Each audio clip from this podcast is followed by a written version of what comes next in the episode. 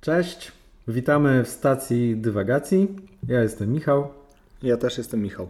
E, mam nadzieję, że często na naszym podcaście będą pojawiać się tematy, które niby znamy, ale po zagłębieniu się w nie okazuje się, że rzeczywistość jest zupełnie inna, albo trochę inna, ale to trochę sprawia, że zupełnie inaczej, e, e, że zupełnie zmienia ocenę sytuacji.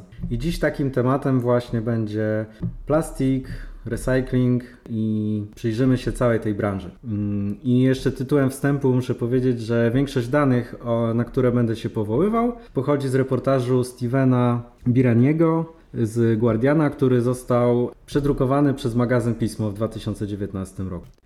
Okej, okay, a ja dzisiaj będę się zastanawiał nad tym, dlaczego w ostatnich latach przestaliśmy ufać naukowcom i opowiem też historię ze swojego życia na ten temat.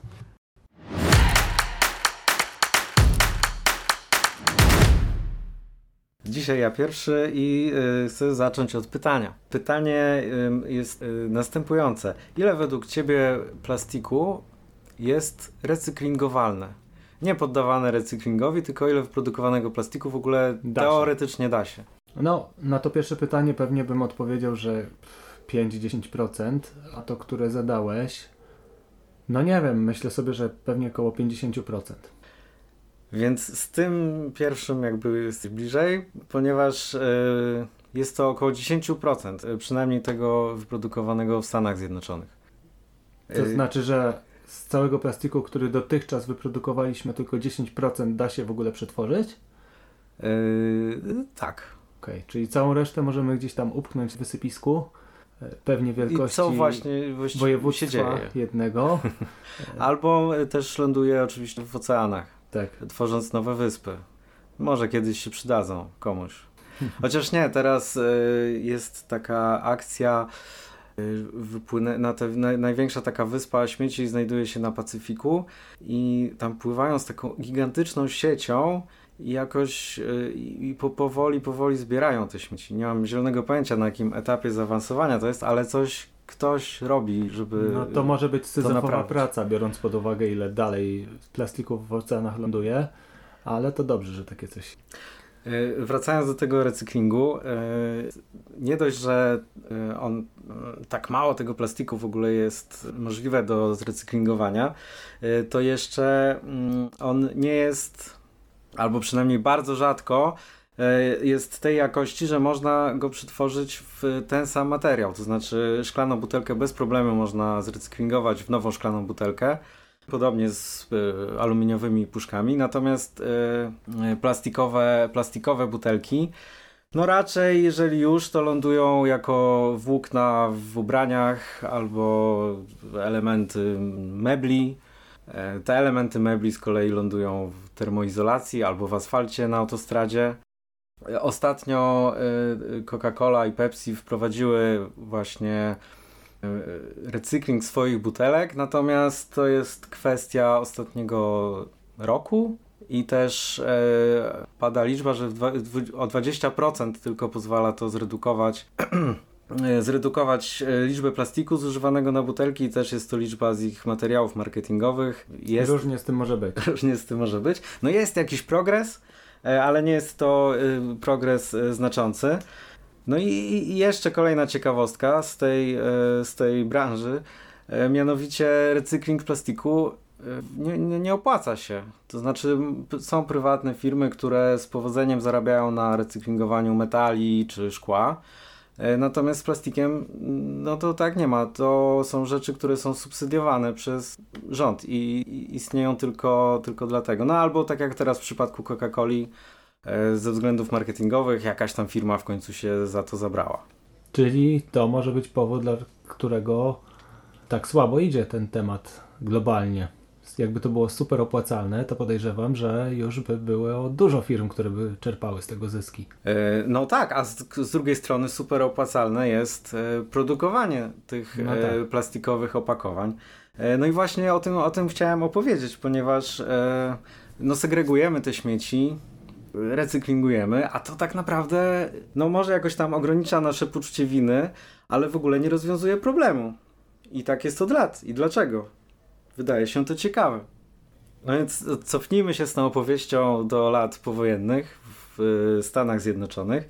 Wtedy technologia plastiku osiągnęła poziom zwrotny e, i dzięki, dzięki, dzięki tej technologii można było szybko, tanio i wygodnie produkować nowe rzeczy, dużo nowych rzeczy, e, taniej, wygodniej i szybciej niż z tradycyjnych materiałów też w kształtach, które na przykład z drewna nie dało się uzyskać. No i dzięki temu na przykład zamiast kupować krzesło ogrodowe drewniane jedno raz na 30 lat, to można było kupić plastikowe dużo taniej, które zniszczyło się po roku i bez poczucia żalu wyrzucić je i kupić nowe w kolorze, który teraz nam się bardziej podoba, bo czemu nie? Nawet y, powstały takie hasła że przyszłość plastiku leży w koszu na śmieci. Ojej, to jakie prorocze, to, tak. można by powiedzieć. I to broń Boże nie było ironiczne czy prześmiewcze, to była, y, to była, to był powód do dumy, y, to był święty graal y, przemysłu. No tak, idealna sytuacja. Im więcej zużywacie, im szybciej, tym nam to lepiej idzie, nie? W końcu nie bez powodu nazywa się to dobra, szybko zbywalne. Tak, tak. No y, właśnie, to, była, to były narodziny współczesnego konsumpcjonizmu, prawda? E, szybko się zorientowano, że każda butelka zwrotna wycofana z rynku to jest 20 butelek plastikowych e, bezzwrotnych, za które można, na których można zarobić. No bo szklana butelka e, płaciło się kaucję, tak? E, piło się, oddawało się do sklepu, dostawało się tą kaucję z powrotem i ona była jakby jak podatek VAT, mhm. E, jakby przezroczysta. A na każdej plastikowej zysk. Tak, cent do centa i nagle y, można sobie kupić wyspę. Znaczy taką prawdziwą, nie... Nie plastikową. Nie. no i, i, i co? No i interes się kręcił y, całkiem długo, no ale w końcu y, pod koniec lat 60 ludzie zaczęli jakby więcej myśleć o naturze, o przyrodzie, o środowisku. Zaczęto dostrzegać te rosnące e, wysypiska śmieci, zaśmiecone, nie wiem, ulice i tak dalej. E, naukowcy też jakoś zaczęli łączyć kropki, no i zaczęli ostrzegać, że w tym tempie to po kilkudziesięciu lat, a y, odkryli, tam doszło to do masowej świadomości, że ten plastik rozkłada się setki, setki albo lat. tysiące mhm. lat. E, więc, więc te pokłady śmieci będą się po prostu nawarstwiać. No i tak jak mówimy o tym zagrożeniu, no to wydaje ono nam się oczywiste i, i wtedy, i, że trzeba mu przeciwdziałać. Tylko teraz nikt temu nie przeciwdziała, a wtedy rzeczywiście tak sobie pomyśleli, hej, no to tak nie może być. E, I Kongres Stanów e, zaczął pracować nad ustawami mającymi wyeliminowanie bezzwrotnych butelek, czy tam szerzej e, opakowań. E, stan Nowy Jork wprowadził podatek od plastikowych butelek. Mówimy o latach 70., tak? Mówimy o latach 70. E, Hawaje z, zabroniły używania plastikowych butelek. No to naraziła się ta inicjatywa wielu interesom czyli oczywiście jakby producentom na przykład napojów w, plastikowych butelkach, ale też koncernom paliwowym, bo plastik jest e, wspaniałym e, sposobem na to, żeby zarobić na pozostałościach po produkcji ropy naftowej. No więc co? No więc e, koncerny zrobiły to, co zazwyczaj koncerny robią w starciu z demokratycznym rządem, Lobbying. Lobbying. E, no, lobbying to później. Lobbying oczywiście też, ale e, najpierw doszło do twardego zwarcia. To znaczy, no jak wy nam e, przestaniecie, nie przestaniecie bruździć w interesach, no to my będziemy musieli zwolnić ludzi, bo będziemy nie zarabiać, więc nie będziemy mogli utrzymać miejsc pracy, a jak oni zostaną zwolnieni, to już na was nie zagłosują przecież. No, a żaden demokratyczny rząd nie chce, żeby to była jego ostatnia kadencja. No więc wszystkie te y, inicjatywy. No tak, a jeszcze jak sobie Amerykanin y, pomyśli, że mógłby się nie napić Coca-Coli, bo ta nie ma y, jak być wyprodukowana bez plastiku, no to już w ogóle tragedia, nie? Nikt nie poparłby partii, która doprowadziła do czegoś takiego. To byłby koniec. Tak. No i no, kontratak wyprowadzony ze strony y, producentów plastiku y, udał się, ale na tym nie poprzestano i wprowadzono y, taką dwufilarową strategię. I tak, pierwszy filar polegał na tym, żeby przerzucić winę za rosnące góry plastikowych śmieci z korporacji na zwykłych ludzi. To znaczy, cały problem tych śmieci skanalizować w stronę nieodpowiedzialnego śmiecenia w lesie czy tam na ulicy, a, a, nie, a nie samego istnienia tych plastikowych śmieci. No i powstały stowarzyszenia, fundacje i, i tak dalej, promujące e, czyste ulice i. No Odpowiedzialne i, zachowania społeczne. Tak, tak. E, no a no mówmy się, każdy kiedyś wyrzucił plastikowego śmiecia nie tam, gdzie powinien. Nawet niechcący. Ale każdemu się to zdarzyło. Więc każdy jest winny. Wspaniały, idealny sposób rozmycia odpowiedzialności. Yy, no i co? No to jakby cała energia idąca w naprawę sytuacji szła w to, żeby ludzie nawzajem się pilnowali, yy, żeby, żeby nie śmiecić, a nie interesować się tym, czy w ogóle te śmieci są potrzebne. I, i to, był, to był taki pierwszy filar. Natomiast drugi y, polegał na tym, żeby w ogóle zbagatelizować sam problem y, plastikowych śmieci i w, y, wkręcono ludzi, że problem w ogóle zniknie dzięki właśnie recyklingowi. Ojej, to tego bym się nie spodziewał, że recycling jest elementem polityki ratowania swojego biznesu ze strony producentów butelek. Tak, właśnie Coca-Cola, Pepsi, nie wiem, jakiś ExxonMobil, Standard Oil, nie, nie znam wszystkich tych nazw, y, tych firm y, petrochemicznych, znowu stworzyły amerykańską radę tworzyw sztucznych na przykład, czy jakieś narodowe przedsięwzięcia, przedsiębiorstwa utylizacji i, i zaczęli y, promować tą ideę recyklingu. Ogólnie idea recyklingu jest super, prawda? Mhm. Tylko akurat w przypadku plastiku nie do końca nie do końca ma sens i padały obietnice, że do roku 2000 plastik zostanie najbardziej y, utylizowanym materiałem w ogóle, no ale ta y, technologia w ogóle nie rozwijała się w tym kierunku. Mamy rok 2022 i dopiero w zeszłym roku e, po, powstały te recyklingowane butelki. E. Mhm. Czyli puste, pustosłowie można powiedzieć. Takie działania, które miały przykryć e, brak e, chęci eliminowania czyli pozbywania się biznesu. Przykryły to różne działania, powiedzmy to komunikacyjne, czy skierowanie uwagi na nowe zjawisko recycling. Tak, tak. I efekt y, jest taki, że koszty y, produkcji plastikowych opakowań y, są uspołecznione my wszyscy ponosimy te koszty i finansowe, no bo ten niedoskonały recycling jest subsydiowany, ale też takie pozamaterialne. Tracimy jakby coraz większą powierzchnię. Pod wysypiska był las, nie ma lasu, jest wysypisko na tej zasadzie, prawda? Na zdrowiu to się też odbija. Każdy człowiek ma coraz większą zawartość plastiku w swoim organizmie. E, nie mówiąc już o zwierzętach, nie mówiąc już o zwierzętach, które jemy, e, na przykład ryby zawierają całkiem sporą dozę plastiku, prawda? No tak, ostatnio też y, widziałem jakiegoś newsa o tym, że gdzieś na jakiejś plaży y, został znaleziony martwy wieloryb. Po zrobieniu mu sekcji zwłok okazało się, że w jego organizmie jest łącznie 50 czy 70 kg plastiku w samych jego układzie, w samym układzie pokarmowym, nie? No, może jak na wielkość, długość jelit wieloryba to nie jest aż tak dużo. No, nie no dobra, wszystko. żartuję, to jest dużo. E, no więc e, zaraz, wracając, wracając do tego, co mówiłem, że a, że koszty, koszty są uspołecznione, natomiast zyski są sprywatyzowane. Właściwie idą tylko do tej bardzo wąskiej grupy właścicieli koncernów, które produkują i produkują i produkują i produkują. Czyli chcesz mi powiedzieć, że y, idea recyklingu mm, u swojej podstawy to nie jest piękna idea, która ma chronić naszą planetę, tylko w zasadzie chronić interesy y, ludzi, którzy i tak już, nie oszukujmy się, byli bardzo bogaci i świetnie prosperującego biznesu produkującego plastik. Tak.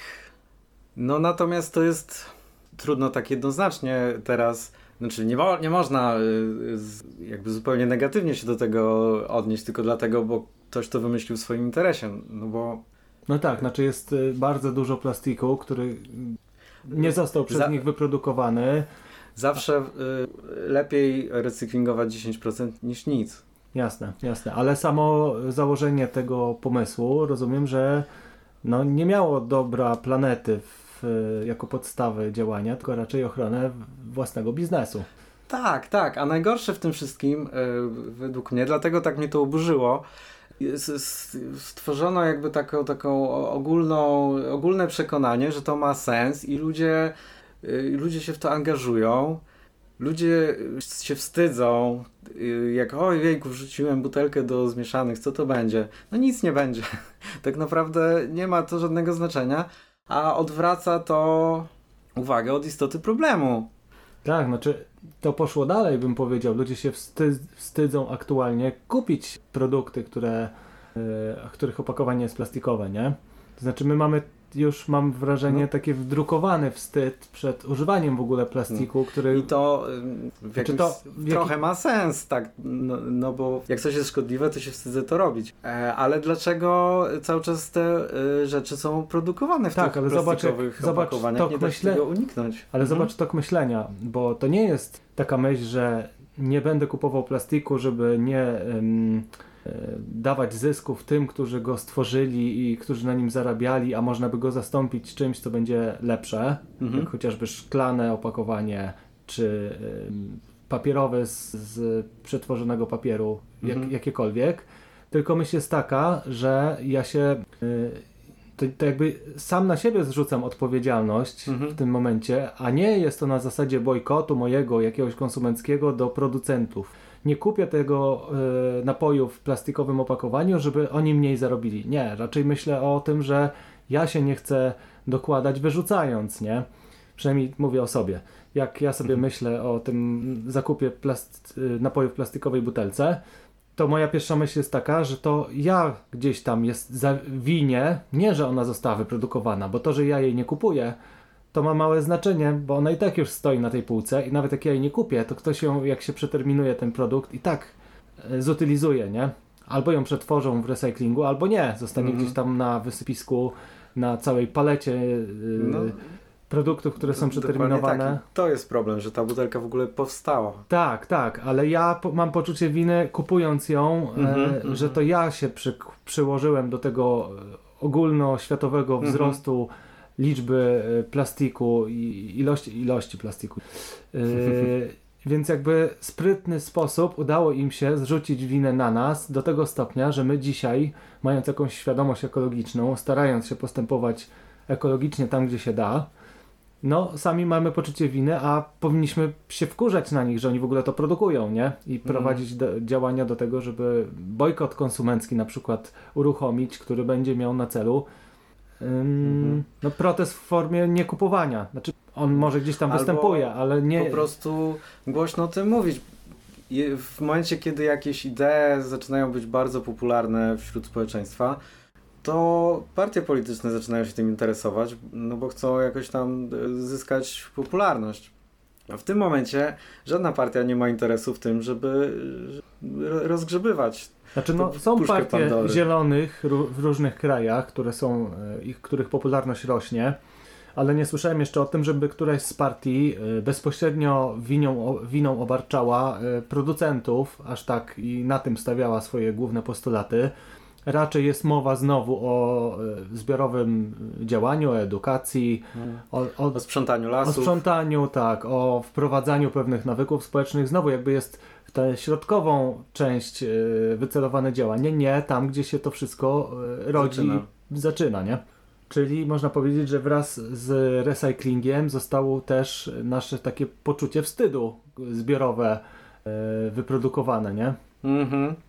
No ja, mnie oczywiście to poczucie wstydu, staram się teraz z tym walczyć, jak dowiedziawszy się o tym, jak naprawdę to wszystko wygląda. No więc y, gdy na przykład kupię butelkę y, wody, wodę w butelce plastikowej na jakąś wycieczkę czy coś, no to potem staram się ją y, używać, napełniać kranówką. No i taka butelka mi służy, służy potem tygodniami. I ja wiem, że ten plastik zostaje w tej wodzie, zwłaszcza jak tam się zagnie albo jak stoi na słońcu yy, i to się odkłada w moim organizmie i no to nie jest zdrowe, ale mimo wszystko to robię, bo szkoda mi je wyrzucić. No tak, ale widzisz, znowu to jest to samo. To tobie jest szkoda, ty byś miał poczucie winy, że ją wyrzucasz, a powinno być tak, że powinno cię denerwować to, że na przykład do tej samej butelki nie możesz sobie w sklepie za jakąś tam kwotę dolać wody tego producenta. Tak nie? powinno być. Bo tak jak powinno spojrzymy być. na wodę butelkowaną w tym momencie, to my kupujemy butelkę, nic więcej.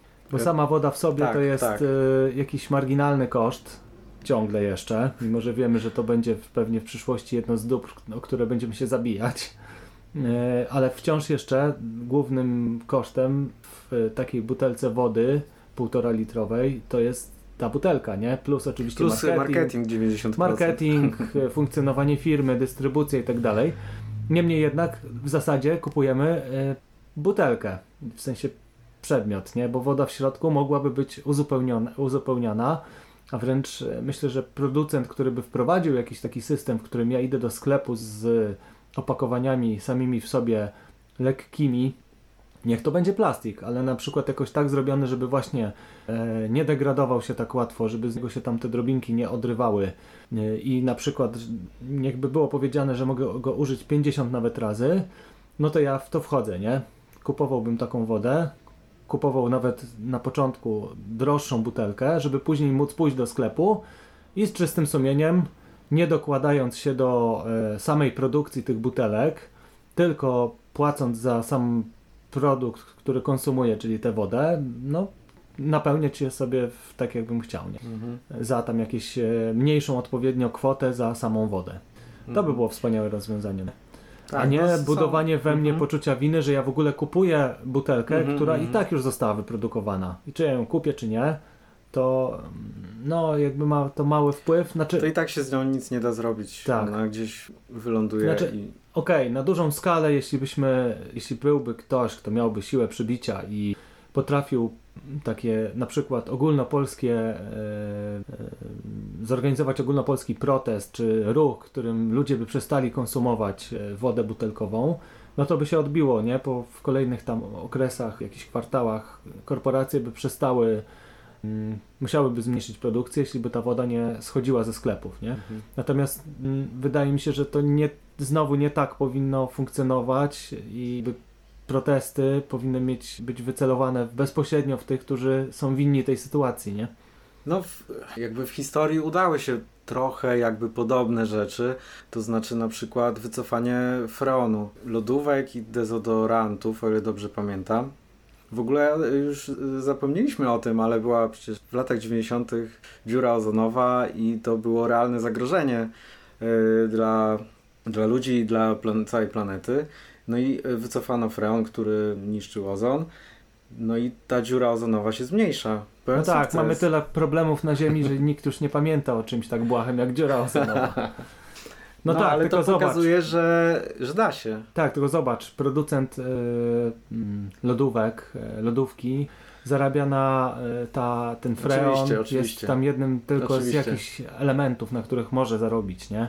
A producent wody, no to ta butelka plastikowa to jest jego główny element taki produktowy, na którym zarabia i woda, nie? To jakby więcej nie ma za bardzo. Także tutaj y, stąd oni tak twardo y, trzymają się tego, plus te rzeczy, o których opowiedziałeś, z tego to wynika, nie? Bo to jest kluczowy element ich biznesu, e, który nie oszukujmy się, był w którymś momencie e, pewną rewolucją, bo było to i nadal często jest bardzo wygodne. Super opakowanie jest dosyć twarde, łatwo się je przenosi. Nie jest to wiadro wody, które musisz później sobie rozlać do jakichś mniejszych pojemników, tylko masz podzielone od razu coś, co mało kosztuje. Nie wiesz tak naprawdę, ile sama butelka kosztuje. Kupujesz teoretycznie źródlaną wodę tam ze źródła. Źród, głęboko- źró- źródlaną wodę z kranu. tak.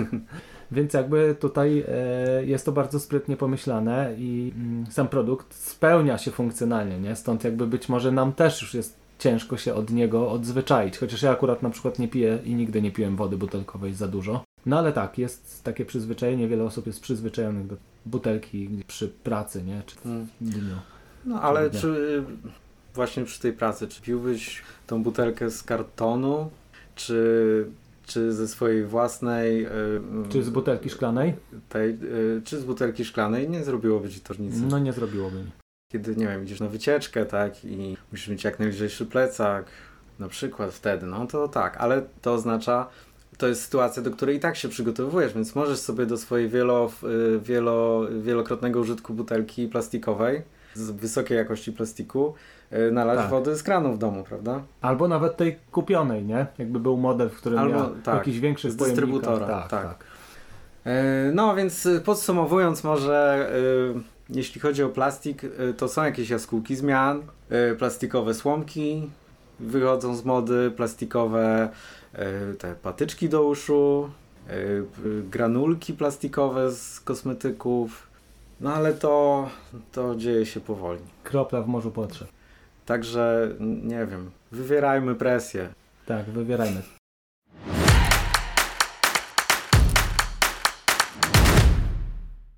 To słuchaj, to ja mam od razu też temat, który jest z tym mocno związany. Dotyczy kryzysu klimatycznego i wziął się z dwóch rzeczy w moim wypadku, zaraz opowiem, ale pierwsze moje, teraz ja Cię zaskoczę pytaniem. Mhm. Pytanie brzmi, czy Twoim zdaniem mamy, ma miejsce kryzys klimatyczny, czy go nie ma? E, kryzys klimatyczny w sensie z, z, z nagłe no, zmiany, zmiany, klimatyczne, które w niedalekiej dosyć okay. przyszłości mogą spowodować, no, no może nie teraz już, że w tym momencie jest kryzys, że tam mhm. się no, Holandia rozumiem, utopiła rozumiem. i tak dalej, ale czy zmierzamy do kryzysu klimatycznego, czy nie? Tak, zmierzamy. Na jakiej podstawie tak uważasz? Na podstawie na podstawie takiej, że ludzie, którzy, których, którzy są autorytetami w tej dziedzinie, tak mówią. Doskonała odpowiedź. O tym właśnie chciałem po powiedzieć. O y, naukowcach, którzy nam... Czyli zdałem? Tak, zdałem. Yes. właśnie dlaczego zacząłem na ten temat mówić, bo to jest dosyć e, temat, znaczy dosyć bardzo temat popularny w ostatnich zwłaszcza latach. Robi się coraz bardziej popularny, na szczęście. Natomiast e, to, co mnie poruszyło. Poruszył mnie e, raport, który się ukazał i dotyczy on właśnie kryzysu klimatycznego. Nazywa się Ziemianie atakują. W raporcie tym mm, pada taka informacja, e, to nie jest nowy raport, on ma chyba z e, półtora roku czy dwa lata. Padają różne statystyki, no i jedna ze statystyk mówi e, o tym, że 100% naukowców zajmujących się kwestiami ekologii szeroko rozumianej uważa, że tak, kryzys klimatyczny jest zagrożeniem, realnym zagrożeniem dla naszej planety, z którym trzeba sobie poradzić. Polacy pytani o to samo mówią e, w 78% o te, to zagrożenie występuje, mhm. co i tak jest poprawą, bo w mhm. raporcie z e, roku 2019 e, było bodajże tam o 10% mniej Polaków mówiących, że to jest realne zagrożenie, nie? No ja bym się spodziewał y, niższego współczynnika. Także właściwie to dla mnie tak, rośnie. mały powód do radości. Mały powód do radości, tak. Natomiast ym, takie, tak sobie pomyślałem, mhm. dalej mamy 22% ludzi, a mieliśmy nawet więcej, którzy w temacie, który jest bardzo szeroko komentowany i nikt w zasadzie z polityków e, czy z e, osób, które. No, z polityków głównego nurtu, może tak to nazwę? Tak, z polityków głównego nurtu. Nie poddaje wątpliwość tego, że rzeczywiście pewne zmiany następują i że pewne Mm, zjawiska są niepokojące i należy się y, należy podjąć jakieś działania na skalę globalną, które by je odwróciły, nie? I teraz druga część historii, która mnie zainspirowała do tego, żeby o tym w ogóle mówić. Otóż byłem na urodzinach przyjaciela mojego y, syna z przedszkola, y, szóstych czy siódmych. No i to jest taka dosyć niezręczna sytuacja, w której spotykasz się z ludźmi, z którymi na co dzień nie masz za dużo do czynienia, i w zasadzie mijacie się tylko w trakcie przywożenia i odwożenia mhm. swoich dzieci do przedszkola. E, a tu nagle lądujesz z nimi e, na imprezie. Impreza była organizowana w e, domu jubilata czy solenizantem, który jest właściwą, właściwym określeniem. Nieważne. No i nagle musisz z nimi rozmawiać, nie? Ku mojemu zaskoczeniu bardzo dobrze się rozmawiało. To znaczy okazało się, że... I nie tylko o dzieciach. Nawet prawie nie rozmawialiśmy o dzieciach, szczerze mówiąc, e, co było też bardzo e, pozytywne. Rozmawialiśmy na różne tematy, e, było nas tam chyba z 10 osób. No i bardzo dobrze mi się rozmawiało z trzema czy czterema osobami. No, bardzo szeroki przekrój tematyczny był i super się rozmawiało. No i w którymś momencie ktoś poruszył taki temat, tym razem o dzieciach, ale o ich dalekiej przyszłości o obawach związanych z tym, jak ta ich przyszłość będzie wyglądała, jak przyszłość obecnego siedmiolatka w naszym wieku, 30 paru lat e, się kształtowała. No i ku mojemu zdziwieniu, e, dwie osoby z, z osób obecnych e, przy tej konwersacji zaczęły poddawać wątpliwość kryzys klimatyczny. To znaczy ich wypowiedzi były takie, że to jest jakiś taki spisek, który ma nas skierować na pewne nowe tryby myślenia, odwieść od pewnego postępowania, przestraszyć, tak jak y, mówiło się dużo, że pandemia mm -hmm, jest jakimś mm, powodem, znaczy jakimś narzędziem do wywierania strachu, a co za tym idzie, oddajemy na przykład władzy więcej y, swojej prywatności i tego typu rzeczy.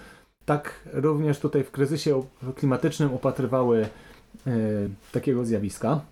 Przy czym podkreślam, że te osoby wcześniej wypowiadały się na różne tematy i wypowiadały się całkowicie rozsądnie, mhm. bardzo mhm. tak e, ciekawie i opowiadały o różnych rzeczach i nie, miał, nie, nie miałem się do, czego, do niczego zupełnie, e, nie mogłem się przyczepić, więc jakby było to dla mnie totalne zaskoczenie.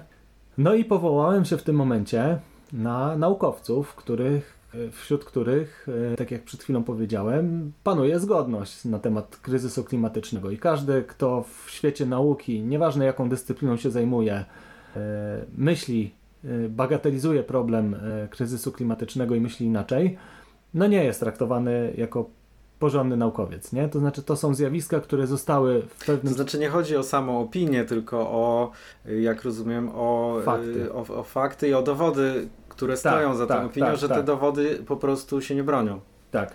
Z naukowego punktu widzenia. Tak, tak, tak. No jakby ja w głowie oczywiście nie mam badań, tak żeby w trakcie takiej rozmowy, jak y, jaka się odbyła na tych urodzinach, wystrzelić i powiedzieć tym rodzicom, słuchajcie, według badania X, Y, Z nie macie racji, bo tutaj takie autorytety się wypowiedziały. Chociaż jakby każdy sobie badania może znaleźć. Mhm. I to nie jest tak, że e, przecież to są badania jakichś prywatnych spółek, e, prywatnych e, firm, czy, czy kogokolwiek, czy grup naukowców, tylko są to badania, które są przez światowe organizacje mhm. wszelkiej maści potwierdzane, nie? Mhm. No mnie, jeśli mogę się wtrącić, zawsze bawi w sumie takie, taki pomysł, że że ideę globalnego ocieplenia to jakieś lobby y, w swoim interesie propaguje. No zastanówmy się, kto ma więcej pieniędzy? Y, firmy naftowe, motoryzacyjne, wydobywcze, elektrociepłownie i tak dalej, czy producenci wiatraków? No właśnie, tak, tak. Jeśli byśmy kto, komu zależałoby na tym, żeby straszyć nas kryzysem klimatycznym. Tak, I kto, kto, kto, ma większe środki, żeby ten strach wywołać. Tak. Tak, tak no to, to, to jest y, absurdalne. Chociaż z drugiej strony, jak na to popatrzysz z tej strony, to teoretycznie te wszystkie firmy, które wymieniłeś, im powinno zależeć właśnie głosić takie, że kryzysu krytycznego nie ma, że to jest wymyślone przez naukowców, ale tak, no. Znaczy... No tak, to w sensie na przykład firmy naftowe, tak? Tak, tak, tak powinny bagatelizować no tak, problem. Właśnie, a, a, osoby, które widzą w tym jakiś, powiedzmy, spisek, w sensie te firmy na pewno y, możemy być pewni, że producenci y, fotowoltaiki i tak dalej, i tak dalej, e, Podkręcają. Podkręca, pod, tak, y, zwracają uwagę na to ryzyko y, zmian y, klimatycznych i z czego one wynikają. Natomiast też możemy być pewni, że producenci ropy naftowej wkładają cały możliwy wysiłek w to, żeby bagatelizować ten problem żeby jak najwolniej odchodzono od paliw kopalnych na, na tak, przykład. Tak, tak jeśli to są osoby, które mówią, że y, kryzys klimatyczny nie istnieje, y, no to one właśnie powtarzają tą narrację tych firm, tych które mają dużo więcej pieniędzy na lobbying. Tak, tak, tak. Więc to właściwie one są tymi osobami, którymi nie chcą być. Czyli... Bardzo zakręcone, ale chyba rozumiem, co, do czego zmierzasz. Tak. Czyli osobami ulegającymi manipulacjom. Tak, tak, tak. No i tak się zacząłem zastanawiać w tym temacie, nie? Mhm. Abstrahując od tego, na ile nas się rzeczywiście straszy, no to było, nie było, problem jest realny i naukowcy go potwierdzają i w świecie nauki ktoś, kto głosi tezy na odwrót, no nie jest traktowany poważnie i są ku temu powody, nie? Mhm. E, oczywiście są też naukowcy, którzy mówią, że te zmiany nie są aż tak drastyczne i nie będzie za 25 czy za 30 lat katastrofy zupełnej, że nasza planeta umie się lepiej e, przystosować do tego, co się dzieje. Są różne głosy, tak czy siak nikt, nie kwest- nikt poważny nie kwestionuje tego e, samego, samej istoty zagadnienia, czyli tego, że te zmiany są i że za 20-30 lat inaczej będzie prawdopodobnie planeta wyglądała, nie? No i tak się zacząłem zastanawiać, w którym momencie, bo weźmy sobie teraz, cofnijmy się o dwa lata jakieś i dyskusja na temat pandemii, która się pojawiła, nowe zjawisko, w którym to zjawisku, jak się dzisiaj na nie patrzy z perspektywy właśnie dwóch e, lat pandemicznych, no to robota naukowców była po prostu niesamowita. Mhm. E, sama szczepionka to był um, technologiczny majstersztyk, że tak szybko zostało to wyprodukowane. Ktoś, kto cokolwiek o tym poczytał, wie, że to jakby było niesamowite. Nie wzięło się też znikąd, tylko dzięki latom, latom, latom? Latom, dobrze. Latom y, badań. Tak, tak, ale no jakby tempo tych zmian, to mhm. jak naukowcy dali radę, mówiąc kolokwialnie, było niesamowite. No i tak się zacząłem zastanawiać, w którym momencie i dlaczego my przestaliśmy wierzyć naukowcom. E, I czy rzeczywiście im nie wierzymy, bo mam wrażenie, czytając różne rzeczy i e, czytając zwłaszcza e, opinie na temat różnych badań, czy właśnie rozmawiając z ludźmi, ze zwykłymi ludźmi, tak to powiedzmy, że jest jakaś taka tendencja do poddawania w wątpliwość tego, co mówią naukowcy. Zawsze jak się pojawia jakiś raport, jest gdzieś opublikowany na Onecie, gazecie czy gdziekolwiek indziej, to jak się wejdzie w komentarze, to tam się po prostu wylewa lawina komentarzy na temat tego, że to jest sponsorowane, że to jest ze strony kogoś zmanipulowane. Nieważne, czego ten raport w zasadzie dotyczy. Poddajemy w wątpliwość każdą rzecz, która ma w sobie mhm. informację, że zostało to przebadane, że stoją za tym jacyś naukowcy. I tak się zacząłem zastanawiać, czy nagle wszyscy skończyli jakieś studia inżynierskie e, i mają jakieś podstawy naukowe, żeby tak wszystko poddawać wątpliwość? No nie. Ja mam kilka teorii na ten temat. E, pierwszą, która tutaj mi przychodzi do głowy, to jest taka, że to jest wina mediów. Ile razy w ostatnich latach media zalała informacja, że masło jest niezdrowe, nie możemy mieć masła, tylko margaryna. Kilka lat później margaryna jest niezdrowa, tylko masło. No i ludzie, a i, i media to przedstawiają jako y, jakby niezbite, y, y, wartościowe badania naukowe, tak? Podczas gdy prawda jest taka, że no margaryna jest ja, ja, jakoś tam, ja, jakiś rodzaj margaryny jest zdrowy, jakiś niezdrowy, masło jest zdrowe w małych ilościach, dużych nie. Jakby to jest bardzo zniuansowane, tak? Ale w mediach jest czu, czu, czu, czu. Czyli mówisz, że to taka... I, I ludzie się zaczęli uodparniać jakby na to, ale nie, nie, y, nie obwiniają za ten chaos mediów, tylko obwiniają naukowców, bo mm -hmm. mediach się pisze, naukowcy mm -hmm. powiedzieli. I ludzie mówią, o, te y, to, ta gazeta znowu pisze cokolwiek tam byle napisać, tylko obwiniają naukowców, że sami nie mogą się zdecydować. No tak, masz rację, rzeczywiście, bo nikt nie mm, podaje aż tak rzetelnie, jakie badania za tym, y, za tym informacją stoją. Często ba, jest to rzucone bez zupełnie żadnych badań. Mhm. Są te newsy, a, a jest tak informacja napisana, jakby tam e, wszystko zostało naukowo udowodnione i sprawdzone, nie? I nam się w głowie wytworzyło, że to naukowcy sobie zaprzeczają. Pewnie zdarza się to nie raz, nie dwa, że jednym roku naukowcy coś przebadają, później się pojawiają zaktualizowane no, oczywiście badania. Oczywiście też na tym polega nauka. No tak, rozwój naukowy na tym polega. Natomiast pewne rzeczy są potwierdzone i w nauce mhm. one po prostu są potwierdzone i zweryfikowane i są niepodważalne, ale my w nie przestaliśmy w jakimś stopniu wierzyć przez to, że media mącą i nie są rzetelne, mówiąc wprost, tak? Nie podają tych informacji tak, jak, e, jak powinny. No bo w zasadzie w takim artykule, jak wspomniałeś o margarynie, powinna być informacja o tym, że y, nie stoją za tym żadne badania, albo że badania nie zostały zweryfikowane, albo że zostały, że są to badania na przykład konsumenckie, a nie y, naukowe, nie? Na właściwej próbie. Tak, albo że dotyczą tylko y, wybranego rodzaju margaryny na przykład. Ale komu by się chciało to pisać i komu by się chciało to czytać y, takie skomplikowane rzeczy, prawda? Tak.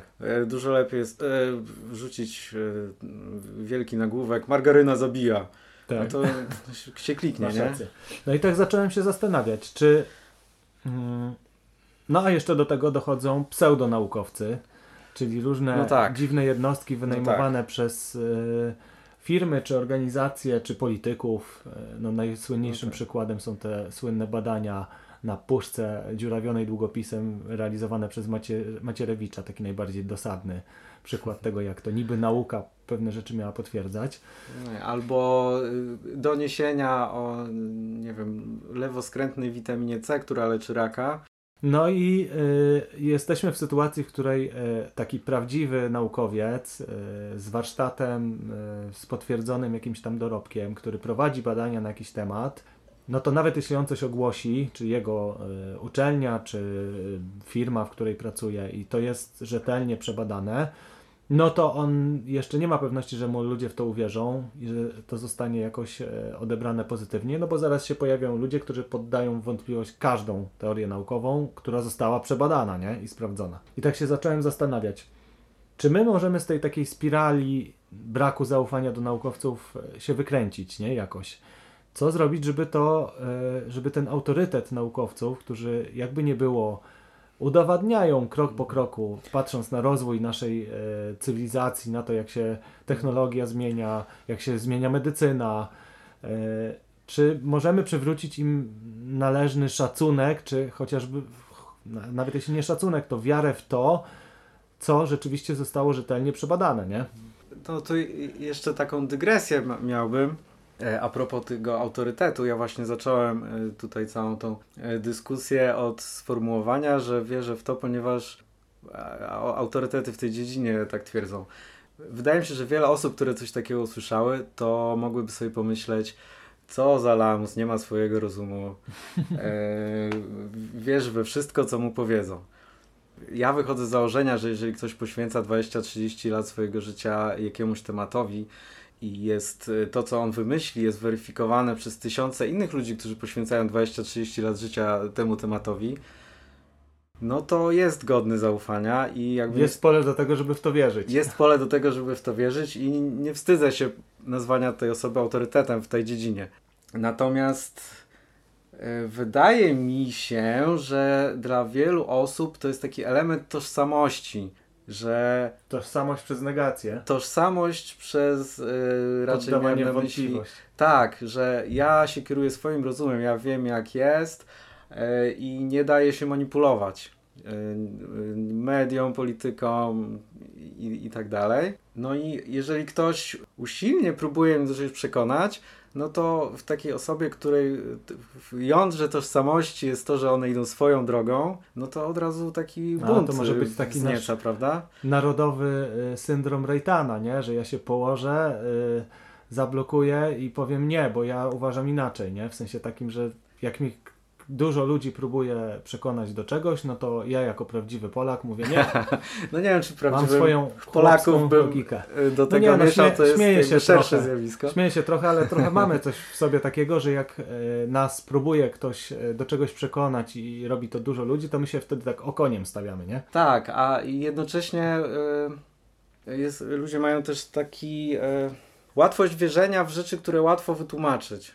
No jakby kwestia globalnego ocieplenia jest niezwykle skomplikowana. Tyle różnych e, czynników e, na to wpływa. Też to jest e, takiemu zwykłemu doświadczeniu ludzkiemu trudno dostępne, bo my widzimy pogodę, która jest dosyć chaotyczna i a klimat to są zmiany długofalowe, które no teraz... No nie są tak łatwo dostrzegalne. No. Zima była no może mało śnieżna, ale dosyć zimna, długo się zimno utrzymywało, ale to y, o niczym nie świadczy, prawda? To dopiero y, dane z wielu, wielu lat mogą się ułożyć w jakąś całość. E, natomiast. No tak, łatwiej jest y, kupić coś, co obala, bo ktoś powie, że zobacz, jest A, więc jest B. Taki prosty, niby związek przyczynowo-skutkowy, ale on jest niezbadany, jest niepotwierdzony. Tam pomiędzy jest jeszcze dużo odcieni szarości, ale no ładnie to brzmi i łatwo to zrozumieć, nie? A nie teoria naukowa, która ma dużą tam, tak, tak jak tak. powiedziałeś, duży stopień skomplikowania, mm. więc kupujemy te proste, logiczne wymyki, które podważają teorię, która została na wiele sposobów, w skomplikowany sposób przebadana, nie? Tak, al, albo jakieś takie proste stwierdzenie, typu na przykład Unia Europejska ma w tym swój interes, żebyśmy wierzyli w y, globalne ocieplenie, tak, tak, tak. Y, bo tam jakaś francuska firma zarabia na tyle na fotowoltaice. A, na przykład, tak. coś wymyśliłem zupełnie. No, 300% e, powiększyła I, swoje zyski w ostatnim tak, roku. Tak, no i nie? to są dwa zdania, które są absolutnie zrozumiałe i to brzmi sensownie, prawda? Tak. I o ile jest taka firma. No tak, tak. No dobra, ale poczekaj, bo nie, nie mówimy teraz o mhm. tym. Ja się zacząłem zastanawiać jak, sobie, nad, jak to jak, zmienić. Jak tak? to zmienić właśnie. zacząłem sobie tak myśleć, czy być może nie powinien być wprowadzony w ogóle mm, nie tylko pod kątem samych naukowców, bo tak e, rozmawiamy o, o nauce, o naukowcach, ale w ogóle o mm, jakby mm, można pójść dalej, fake newsy, to jak ciężko e, niekiedy jest zweryfikować pewne informacje, a z drugiej strony jak łatwo jest niektóre bzdury zweryfikować i po, szybko się w internecie można wyszukać, że coś jest zupełnie bez podstaw, albo wręcz zostało gdzieś przez kogoś już oznaczone jako fake news, nie? I tak sobie pomyślałem, że być może jednym z, z przedmiotów szkolnych, że jak zwykle trzeba zacząć od młodzieży, od e, najmłodszych lat, i w obecnej sytuacji bardzo ważnym przedmiotem powinna być jakaś forma nauki nauki na temat nauki. Nauki o nauce. Tak, nauki na, mhm. o nauce, skąd się biorą pewne teorie, które teorie są, co sprawia, że teoria jest potwierdzona, co to jest potwierdzenie w nauce pewnej teorii, że ona zostaje y, uznana za fakt naukowy. No i nawet dalej, czym są fake newsy, czym są y, teorie jakieś spiskowe, teorie, y, czym jest nauka mhm. bez jak je podstaw, rozpoznać. tak, jak je rozpoznawać, jak sobie z nimi radzić, nie? Być może to w dłuższej perspektywie sprawiłoby, że mniej ludzi by poddawało w wątpliwość coś, co zostało przebadane i potwierdzone i kupowało te właśnie fejkowe, różne głośne hasełka, o których e, też przed chwilą mówiłeś, nie? No ale oczywiście to można by pójść dalej z takim tokiem rozumowania, czy dla y, rządzących to jest dobre, żeby się mm, szeroko rozumiane społeczeństwo y, kształciło w stronę rozpoznawania fake newsów, śmiem twierdzić, że dla naszych aktualnych rządzących byłoby to bardzo niedobre. Oglądalność ich e, kultowych e, produkcji e, z godziny 19.30 mogłaby spaść drastycznie, gdyby ludzie byli bardziej świadomi tego, co tam jest serwowane, nie? Taka dygresja oczywiście. No i tak patrząc ogólnie na, na edukację, to się tak zastanawiam, czy w ogóle mamy szansę na to. No bo jak sobie pomyślę teraz o tej y, rozmowie, która mnie zainspirowała do tych przemyśleń y, z jednym z rodziców, który w rozmowie, zobacz jaka, jaka to jest y, tragiczna sytuacja. My mhm. rozmawialiśmy o przyszłości naszych dzieci. Czyli mhm. teoretycznie czymś, co każdego rodzica powinno najbardziej interesować, nie? Mhm. I człowiek taki gdzieś coś przeczytał, ma swoje zdanie, które jest e, niepodparte żadną jakby rzetelną wiedzą. I teraz co mhm. on przekaże swojemu dziecku? Prawdopodobnie to, żeby się nie przejmował czymś takim jak kryzys klimatyczny, nie? Może siedmiolatek to jest jeszcze nie ten wiek, e, ale już jak będzie miał lat 10, 11, 12, mhm. będzie zostanie konsumentem, będzie miał swoje pieniądze, będzie kupował różne rzeczy, no to nie będzie zwracał uwagi na temat chociażby tego, o czym wcześniej rozmawialiśmy, czyli plastiku, nie? Więc jakby to jest z perspektywy nawet samego tematu kryzysu klimatycznego kluczowa kwestia, żeby ta edukacja i ta wiedza na temat tego, jak naukowcy działają, no była jakoś rozpowszechniana, nie? Tragiczna sytuacja, można tak to podsumować. Żeby wprowadzić jeszcze więcej ambiwalencji do tej rozmowy, y, no to pozwolę sobie zauważyć, że też taka postawa, żeby kwestionować autorytety, kwestionować utarte mm, przekonania, no to, to, to, to też jest dobra postawa. A nie, to ja nie mówię, że. Prawda? I jak teraz rozróżnić? Yy... No dobrze, ale to poczekaj, poczekaj, tak? bo powiedziałeś coś bardzo ważnego. Mhm. Kwestionować utarte przekonania. Mhm. Utarte przekonanie to nie jest naukowy fakt potwierdzony badaniami. Utarte przekonanie to jest utarte przekonanie. Mhm. Jakaś wiedza powszechna, która jest najpopularniejsza, nie? Mhm. Na zasadzie sformułowań w stylu yy, muchy lecą do gówna, nie? No okej, może lecą, ale może lecą bardziej do czegoś innego, a może wcale nie do gówna, tylko do czegoś, co na tym głównie żeruje, ale żeruje też na mniszku lekarskim. Wymyślam, nie? Więc jakby no, jakby ja się zgadzam, że bardzo ym, słuszną postawą jest y, kultywowanie takiej krytyczności y, w swoim podejściu do różnych rzeczy, zwłaszcza dzisiaj, kiedy właśnie tyle jest fake newsów i tych wszystkich ym, informacji, które mają nas naciągnąć na różne rzeczy. No, ale nie kwestionowanie wszystkiego, wszystkiego, nie? Bo zajdziemy w bardzo ciemne zakamarki jako społeczeństwo, jeśli będziemy poddawać wątpliwość absolutnie wszystko, nawet to, co jest potwierdzone, nie? Bo zaraz się okaże, że Ziemia nie krąży wokół Słońca. No. W co też wiele ludzi y, wierzy.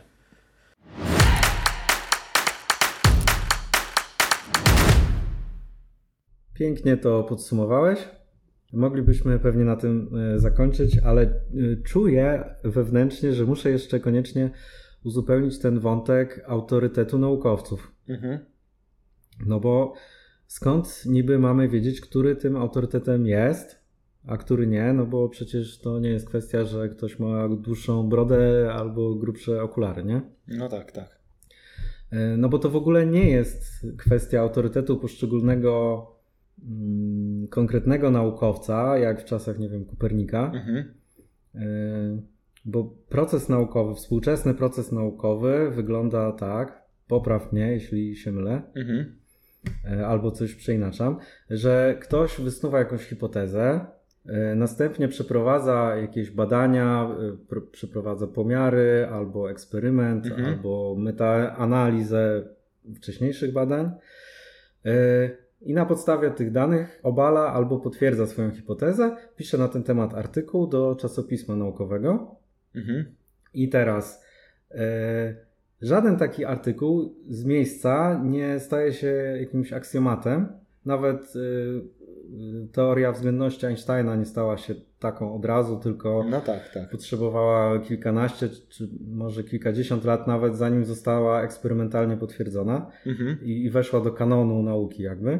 I, i, I naukowcy z całego świata, y, których obecnie są miliony chyba, tak zakładam. Na pewno tysiące. nie? E, nie, nie mające ze sobą żadnych powiązań, a często nawet konkurujące ze sobą, sprawdzają te dane e, z tych artykułów, czy e, sprawdzają, Mhm. czy to badanie było dobrze przeprowadzone, czy nie było jakichś czynników zakłócających. Potem replikują te badania, sprawdzają, czy wychodzi im to samo Mhm. w podobnych warunkach. E, I, I tak dalej, i tak dalej. Międli się, że tak powiem, ten temat, aż dana hipoteza umrze śmiercią naturalną, bo nie została potwierdzona przez innych, albo wejdzie do tego kanału, kanonu naukowego jako coś, co jest najbardziej prawdopodobnym opisem rzeczywistości, tak? No tak. Mhm. I teraz, y, no i teraz skąd my, szarzy ludzie, mamy wiedzieć, czy dana y, teza, czy tam artykuł jest bliżej tego y, za- zapomnienia, czy bliżej tego wejścia do kanonu? No skąd? No, z, z tego, jak dany artykuł jest cytowany przez Mhm. innych naukowców, bo jeżeli ktoś stwierdzi, że warto się powoływać na jakieś dane, no to zacytuję je w, swoim, w swojej pracy naukowej. I e, tutaj wchodzi, w, tutaj wchodzi na scenę system Impact Factor, Mhm. y, który ma mnóstwo swoich wad, ale no nie wymyślono niczego lepszego, który polega na tym, że możemy sprawdzić, ile razy dany artykuł albo w ogóle dany autor był cytowany y, w innej pracy. Y, Możemy sprawdzić, ile razy dany artykuł albo w ogóle dany autor był cytowany w innej pracy, co oznacza, że ktoś uznał daną koncepcję za wystarczająco, wystarczająco dobrą, aby się na nią powołać. Mhm. A dodatkowo za każde cytowanie są przyznawane punkty w zależności od tego, w jak bardzo godnym zaufania periodyku naukowym jest to cytowanie zamieszczone. A godny zaufania periodyk to taki, który jest najczęściej cytowany, co oznacza, że, yy, że, że jego redakcja yy, dopuszczała na swoje łamy najlepiej yy, opisane, najbardziej wiarygodne i ważne dla nauki artykuły. Mhm. I w ten sposób ten system jest jakby samo Samonapędzający się. Tak, i samo sprawdzający się. Mhm. Ciekawe. No dobra, to chyba tyle w temacie. Yy, I zapraszamy do następnego odcinka stacji dywagacji. Można znaleźć nasze podcasty na Spotify'u i wszystkich innych podcastowych platformach. Zapraszamy też na Facebooka i YouTube'a, gdyby ktoś chciał dopowiedzieć coś Albo sprostować. albo sprostować właśnie, mm, ewentualnie y, pokłócić się z nami, ale nie będziemy się kłócić raczej. Chyba nie. Pa! Pa.